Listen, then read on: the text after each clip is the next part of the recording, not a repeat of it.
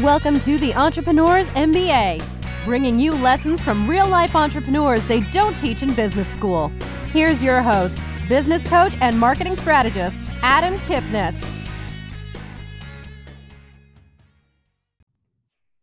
We've all had that idea that I wish we had this or I wish we had that. And sometimes it's small, sometimes it's big, but we say, I wish we had it, and then the thought goes out of our mind and, and we move on. But there are people in the world that take action on that thing when they have that idea and they say, well, let me go create it.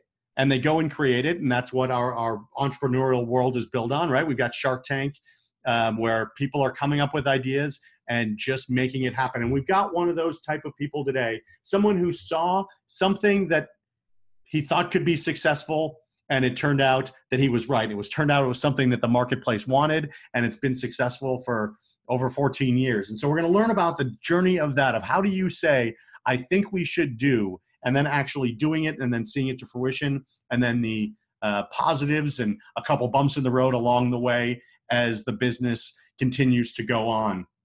This is Adam Kipnis on the Entrepreneurs MBA podcast. I appreciate everyone joining. We are uh, sponsored in part by powertexting.com, a great platform to stay in touch with your clients and your prospects. Uh, we're also on C Suite Radio, so thank you to them for hosting the show and, um, and helping us get more listeners across their platform. So thanks to both of them. Powertexting.com does give away a free trip to one listener of every show. So we'll learn about more of that in a second. As always, here on the Entrepreneurs MBA, we are teaching you lessons that you do not learn in school, things that you learn along the way. For me, it's been all about marketing. How do you make more money in your business? And you can get my free book, How to Make More Money in Your Business, at freebookfromadam.com. It's eight steps to make more money without spending anything more on marketing or advertising. It's step by step. It's exactly what you need if you're looking to drive more revenue to the business. So definitely go and grab that. As I said, today's guest saw something that he thought would be interesting. He did some market research and he built it, and it turned out to be a success. Rob Kopman, thanks for joining today. I look forward to talking to you about the story and about what you did. Thanks, Adam. What would you like to know? Well, first, we, we all have a different path towards starting a business. And some of us are more traditional, and then we find something of need and we start a business, or some people get laid off and they start a business. Other people are born that way. Talking about your journey and starting your company, was it something you always knew that you were going to do, or how did that come about? No, it wasn't. Uh, it was kind of an accident, actually. I'm an insurance broker by trade, and I was getting a little tired of that business. And uh, one of my neighbors said to me, Rob, you, why don't you try this e commerce stuff? And you got to remember, this was 16, 17 years ago. So the web was fairly new and there was wasn't much on there uh, like there is today. Amazon was just a thought to people. They were selling books, and um, he said, "Why don't you try something?" So I said, "All right." And what I did was I looked around my office for something I had laying around that I could put on the web. I found uh, something I had that I've been using for my own use. I hired some guy at a New Delhi, India, for two hundred dollars to build me a website. I wrote an ad for uh, Google AdWords, posted it up, made the thing live, and in three hours, I had a sale from New Zealand. And uh, I got lots of sales over the course of that, oh, two, three weeks before the holiday. This is for Passover.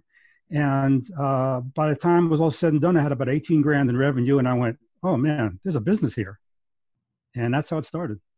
so it's interesting. So this was just a, a, a play thing for you, for lack of a better term, to just try something out. That yeah I, I, just wanted to see how this e-commerce thing works. So i i picked uh, this book i had written for my own use and said well i'll put this up there and see how this thing how this whole thing works. I didn't really expect to make any money. And so and and tell everyone the title of the book. And not that it, it matters but it, it's an interesting thing because it's a very specific topic that has a very specific audience and a very specific time frame well it does matter because the title is uh, my one moment of genius in my life. And it's called 30 Minute Seder. And a Seder is what you do, what Jewish people do, mostly Jews, um, to celebrate the holiday of Passover, which is basically the story of Exodus from the, the, the Old Testament. You know, let my people go, and the, the Jews were slaves unto Pharaoh in Egypt and all that. So it's that story. And then there's a few uh, prayers and some instructions and some rituals you do uh, to celebrate the holiday. And the book is called a Haggadah. And so a Haggadah is like a guidebook on how to perform a Seder. And if you talk to most Jewish people, you ask them, what's your favorite Jewish holiday? And they'll tell you usually Passover. It's like a Jewish Thanksgiving. Everybody comes, great food, yada, yada, yada. And you say, well, what's the problem with Passover? Well, the Seder takes too long. So I thought 30 minutes Seder, that screams short. And that was the title I gave it, and it took off immediately. And and and a, a, a typical Seder can is a marathon, right? It's it's yep. three, four, five, six, seven hours if you do it in the traditional way. And so you created a, a fast path to doing it. So as you came up with the, the, the book first, right? You you built the 30 minute Seder sort of for yourself, right? Yeah, I was actually called the Cotman Family Haggadah. and it was literally cut and pasted. I bought five or six different books like this, took a scissor and, and some glue and cut out things and literally pasted it together and used it. And when I decided to put it online, of course, I had to do something. So I opened up PageMaker or some old program like that, and I made a book with clip art and and put it out there. And and so once it was out there, and you had um, you timed it right because um, you did it right before the holiday, which is when people are thinking of it and it's top of mind. And you had sales right away, and you knew it was going to be a business, but the holiday is now past, right? So you had 10 months to before this business could really take off aside from the you know that $18,000 in sales, correct?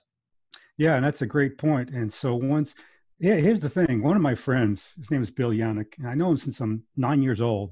He's a very talented graphic artist, musician, and artist in general.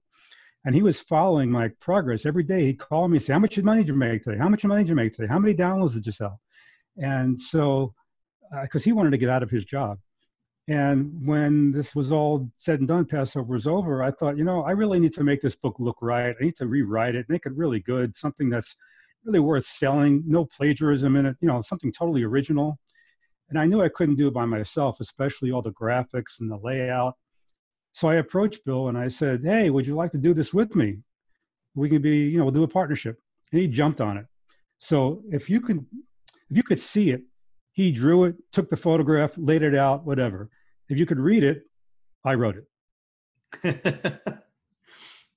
so you found a partner and now you had a real viable product and you got the, the $18,000 sales in year one year two you've got a viable product did anything change from year one to year two other than the, the product itself in terms of how you marketed how you thought about it the ads you ran?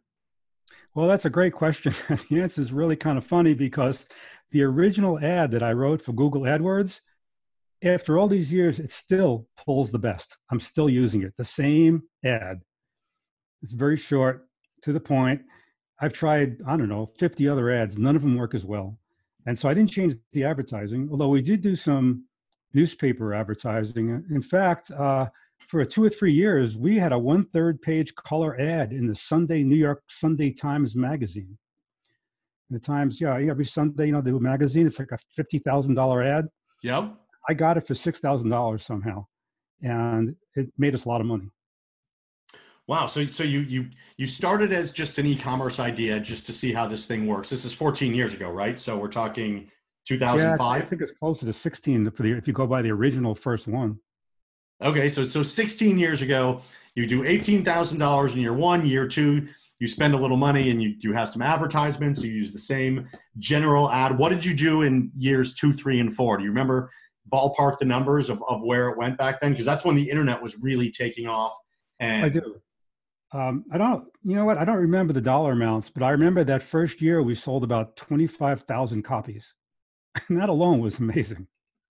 and here, right. Here, and years later, we've sold just under half a million copies and had about, oh, $2 million in revenue. So this was not an expensive product. You weren't selling this book for 25 bucks. It was three, four, five dollars in most cases, correct? It was uh, 595 for the printed book and 1695 if you bought a download which was just a pdf version of the book All right. So, so you've done $2 million in revenue off of a guide that you had that wasn't a business. And, but $2 million is a business now, right? Now you've got to Yeah. think about it differently. You've got to, you're bringing money into your household that once you start to bring money in, whether it's, you know, 30, 50, a hundred thousand dollars, more than that a year is what you guys have been bringing in. That becomes real money that now you're relying upon. So how did you really make this a business when you start to do, now you've got accounting that you have to do. And now you need to make sure this thing works because it can't be a flash in the pan when you're making that kind of money.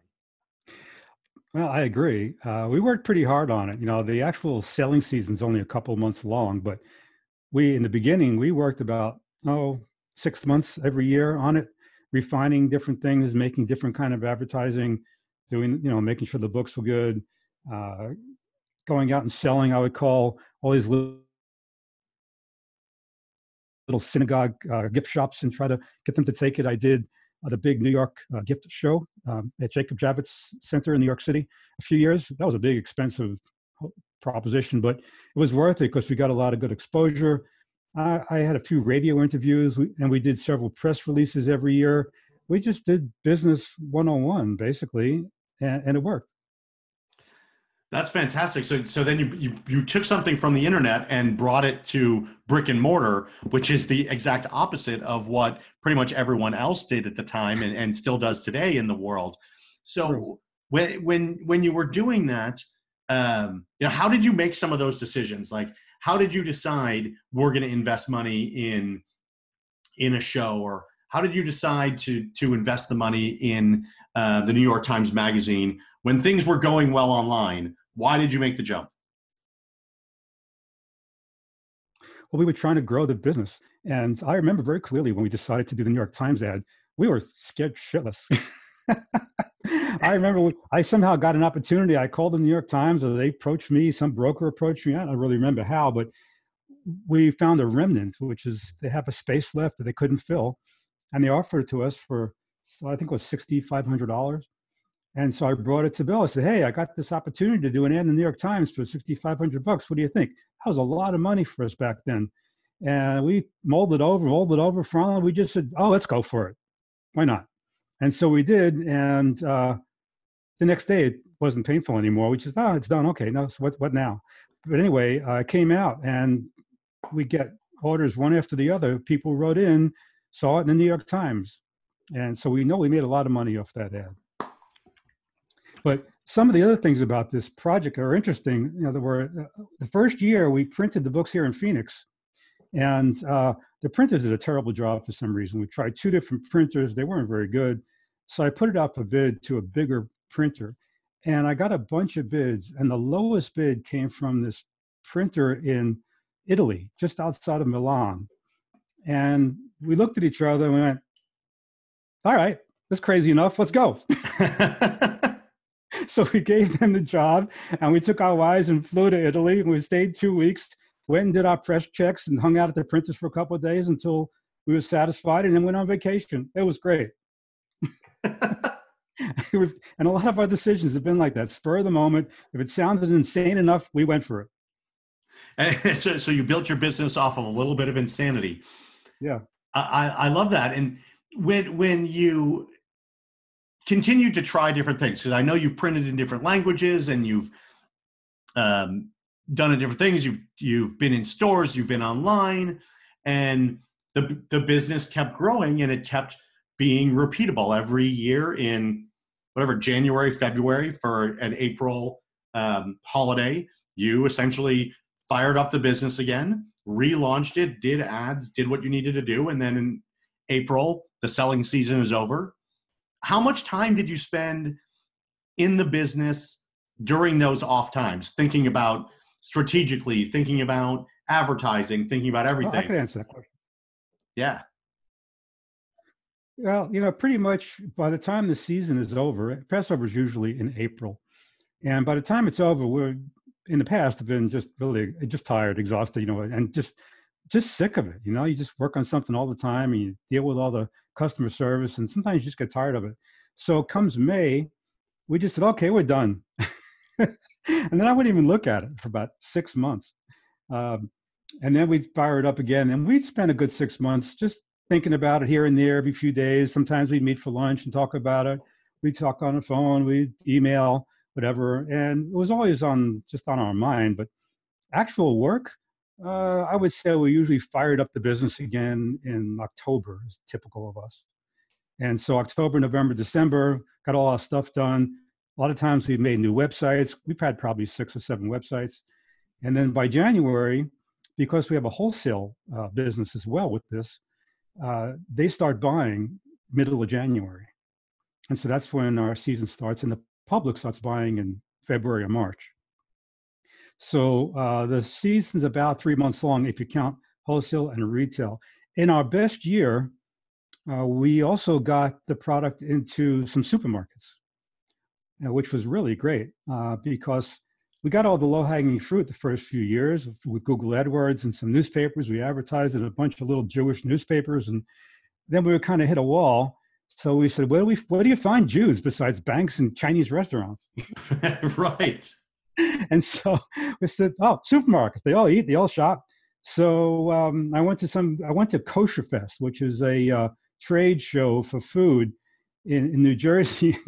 it's full of these Orthodox Lubavitch rabbis, you know, with the black hats and the black coats and the, the curly sideburns and all that stuff.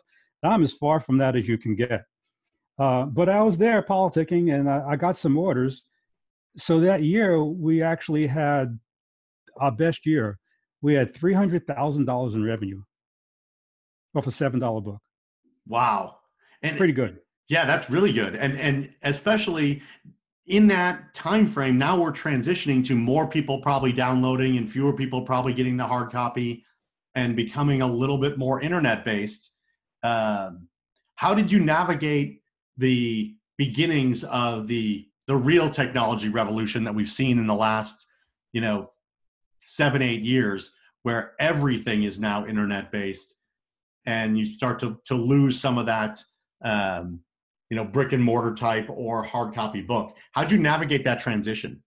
Well i can give you the two parts to that story. The first part is if you remember back then about 15 years ago they had adver- uh, commercials on television and they would show the guy sitting in his robe or something with his feet up on his desk making money on the, off the internet you know in the early days with aol and all that. And then they'd show the screen where there's dollar bills coming in one after the other one after the other well the first year we put this product out officially and had our download the day before and the day of the Passover Seder, it was just like that. And we would have an order every minute for hours, one after the other. We had one year we had, oh, I think it was $11,000 in sales in one day because people waited to the last minute. They really wanted it and they had to download. They could, didn't have time to get the book. And over the years, yeah. Uh, downloads have kind of taken over. And then I noticed lately, they're diminishing. There's a couple of factors. One, um, most of these little Judaica stores that sell this Jewish knickknacks and stuff, they're all going out of business. Even a lot of synagogues going out of business and closing up their gift shops. So that kind of the part of the business is gone. We got kicked out of the supermarkets and could not get back in because they all became ultra corporate and just wouldn't even talk to me. And uh, the business was declining. And uh, then a few years ago, we decided to uh, try Amazon. They had actually put our book on the website on Amazon.com just because they found it at some big book distributor that had our book. But the problem was they always ran out of stock right at the busiest time. So we said, well, this is nuts. How could they be running out of stock the week before Passover? So I figured out their system. And last year, Amazon sold about $160,000 worth of books for us. So I guess I figured it out. Yeah.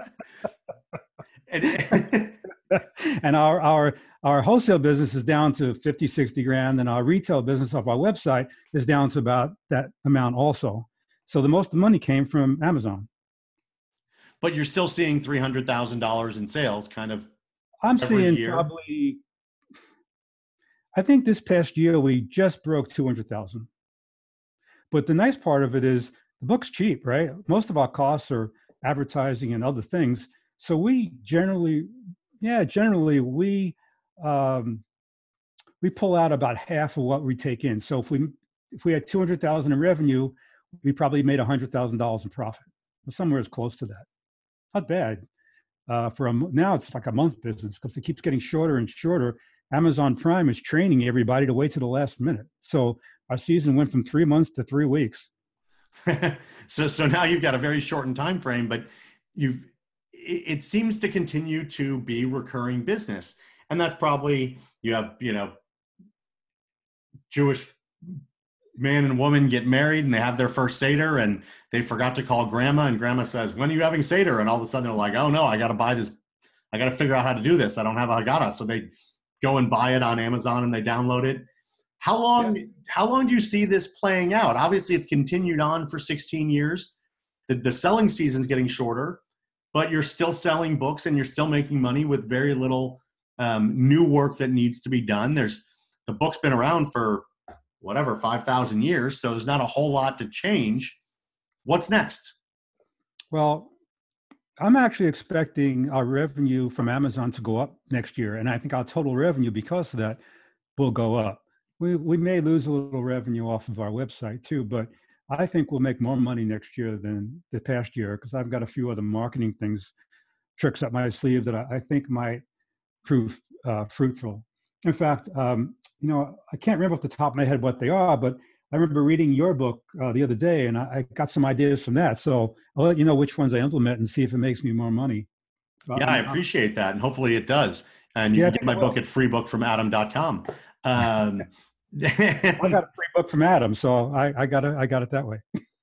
yes, I you you got the hard copy, and if anyone wants a hard copy, reach out to me.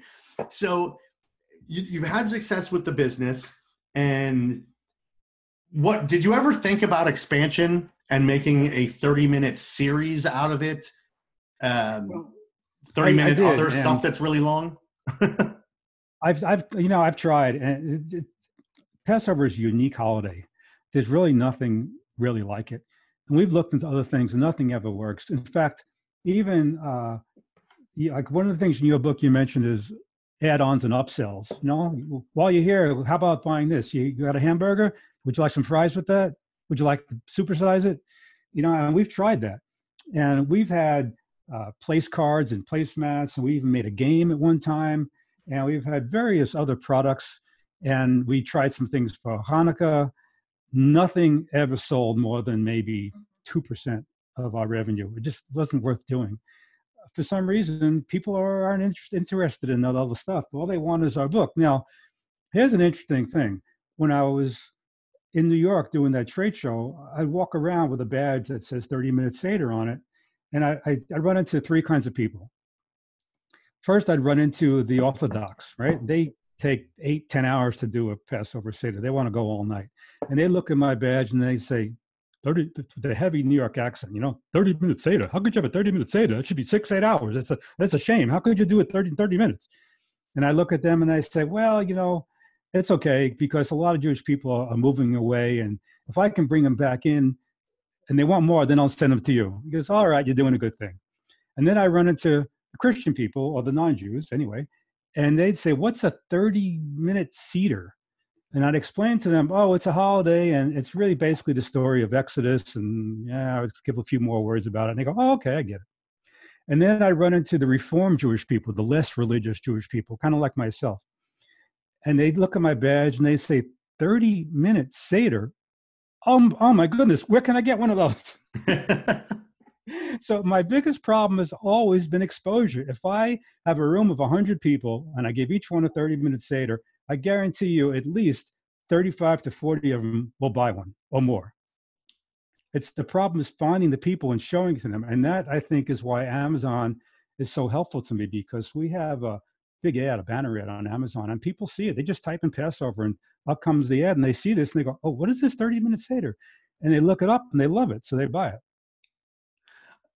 it I, I, love it because I'm a um, Reformed Jewish person as well, and I grew up with long seders that that our parents ran, and um, and the idea of the thirty minute seder is huge in yeah, the Jewish community. Like in 2019, the idea of the 30 minute seder makes me want to have a seder. So it's interesting that you say that you got sort of benefit versus backlash from some of the more conservative and Hasidic Jews that um, this is a hugely important holiday. And it wasn't that you were doing a bad thing, it's like you were doing a good thing when they actually asked you about it. Yeah, if I could talk to them one on one, I always convinced them. But publicly, the more they hated it, the, the better it was for business.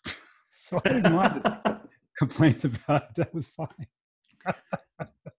so, so it's interesting. I, I, want to pull a few lessons out of this, not just specifically about your book, but about um, just anything in general. There's always going to be detractors, people who don't like the new or don't like the different.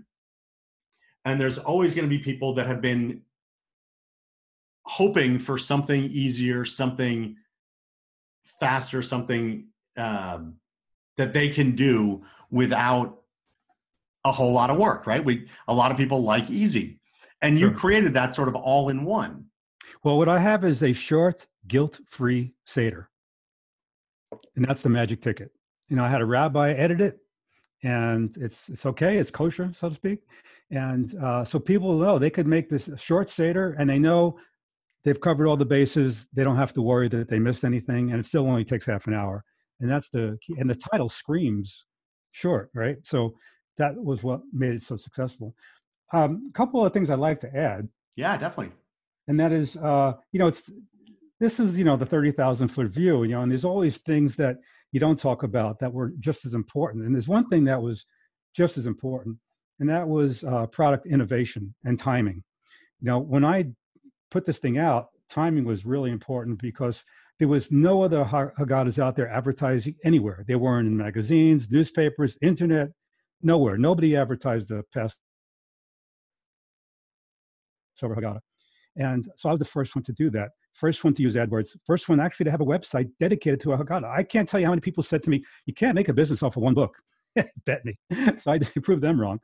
Um, and then the, the, all the these Haggadahs for the years, over the years, they were really written by these uh, misogynistic old Jewish men, you know, a very male dominated kind of viewpoint. And ours was written totally gender neutral. There's no gender in it at all. And that was ahead of its time. And also, we, we put it out on the regular traditional six by nine inch copy. And then we had a large print one that was eight and a half by 11 and we had to download which at that time nobody was doing and i know nobody was doing it because we used to get all these calls from people how do you do that? How do you print it? How do you do yeah, you know they had all these questions because nobody knew what downloading was. And even to this day we're the only haggadah that's available in all formats that is regular size large print download and i'm very proud to say we have it available in braille. And so you could have somebody you could have a family that's some of the the son or daughter is over in Afghanistan and they're reading the they got the download and they printed it and they're using it and they're here in Arizona and they're reading the book and then their cousin uh, I happen to have a deaf cousin and and uh, I've got a cousin that's blind and so they could be reading it in braille and uh, it could be all over the world and the whole family could actually be doing it at the same time and reading the same book page for page and I still don't know anybody else who can say that. So innovation is important as well as timing. And yeah, and, timing, innovation, and just the the doing, right? When you did this, you you weren't thinking about starting a business. So many entrepreneurs are thinking about the business rather than necessarily about the product, right? So they're thinking, I, I, yeah, I believe very strongly in the product. Both of us did, and my partner actually is Catholic. And so when we wrote it, I had to I made sure that he completely understood the holiday because he didn't know anything about it.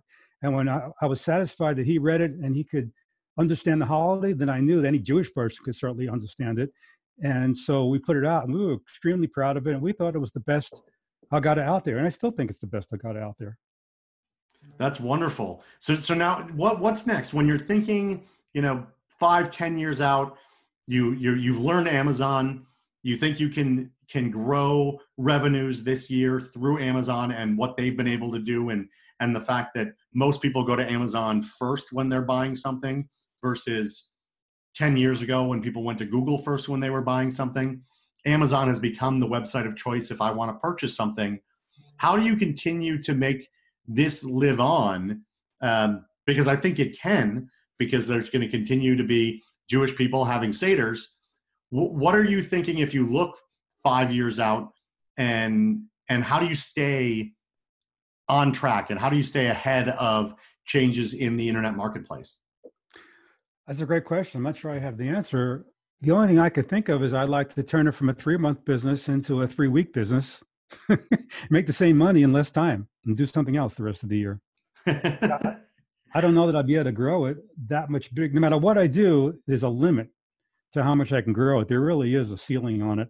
Um, the barrier to entry was low, at least when I started. Now it's not so low, but back then it was. But the the ceiling was also kind of low. There's only so many Jewish people out there that want a new Haggadah. There's only so many of them that are Reform. There's only so many of them that don't already have a book. And I mean, there's not that huge of a population. So I don't really know what the future holds. We'll just keep doing the same thing and trying to innovate and make our listing a little better and try to get Amazon to take more books. Our, our biggest problem is getting Amazon to to take enough books. They run out every year. We've sold out, and so if I can get them to take twice as many, I'd probably double my income. Interesting. So that so that becomes the next challenge. That's the next. That is that is the next challenge. Very um, cool. So, so last question for me before we wrap up. Okay. I want to come back to just sort of the beginning when you you decided to do something.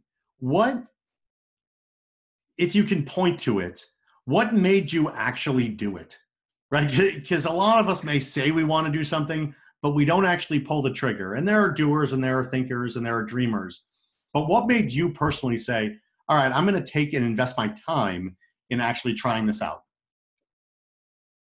Well, I think I was uh, really bored with the insurance business. I was desperate to find something else to do that would make me some money. So I thought, well, let me try the web and see what that's all about.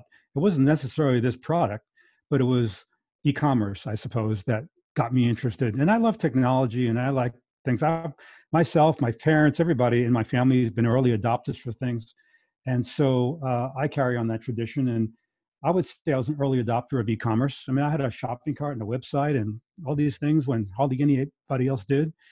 Uh, so really, it was just I wanted to try something different, and I, I knew once we got through the first season, I knew there was a business here and I could grow with with my friends' help that answer your question? It does. It does. And I lied. I've got one more question. What keep what keeps you passionate about it, other than the money and you like the the income stream? But you're continuing to work on it. You're continuing to find different ways. You're continuing to tinker with it.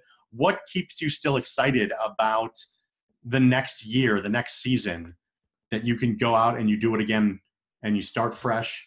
You know, every year.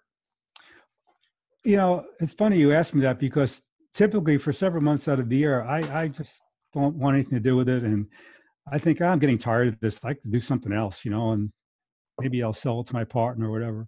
And I, I'm on board with it. And then somebody asked me to tell tell me the story, and I get all excited. And so I realize when I'm discussing it how passionate I still am about it. And I think the reason I am is because I'm extremely proud of the product that I made. It's really different, and I've made um, I've changed the way thousands of Jewish people around the world celebrate Passover, especially America, but all around the world. We've had over 100 countries buy this thing. I mean, not the country, but people in the country. And uh, I think that I've really changed uh, people's lives just for one day for the better. And, and that, that gets me excited. You know, I, I really enjoy knowing that. I love that. That's a great, great way to wrap up. Rob, I really appreciate you telling the story what you've done to change people's lives, but the fact that you still love doing it. It's so great. I really appreciate your time and telling your story today. Well, thanks. And if anybody uh, wants to purchase it, they can go to www.30minuteseder.com. That's three zero M I N U T E S E D E R dot com. Or, of course, you can go to Amazon and buy it there with Amazon Prime if you got that or you can look for it in your local maybe a Judaica shop, and Barnes and Noble carries it. But I prefer that you buy it directly from us at 30minuteseder.com. That way, I make the most money. Love it. Thanks, Rob. Thanks, everyone, for listening to today's episode of the Entrepreneurs MBA podcast. And it's certainly true. If you have an idea and you take action on it, great things can happen. Thanks, Rob. Thanks, everyone, for being here. Thanks, Adam. Bye. You've been listening to the Entrepreneurs MBA. Download Adam's free book, How to Make More Money in Your Business, at www.freebookfromadam.com. This podcast is a part of the C Suite Radio Network. For more top business podcasts, visit c-suiteradio.com.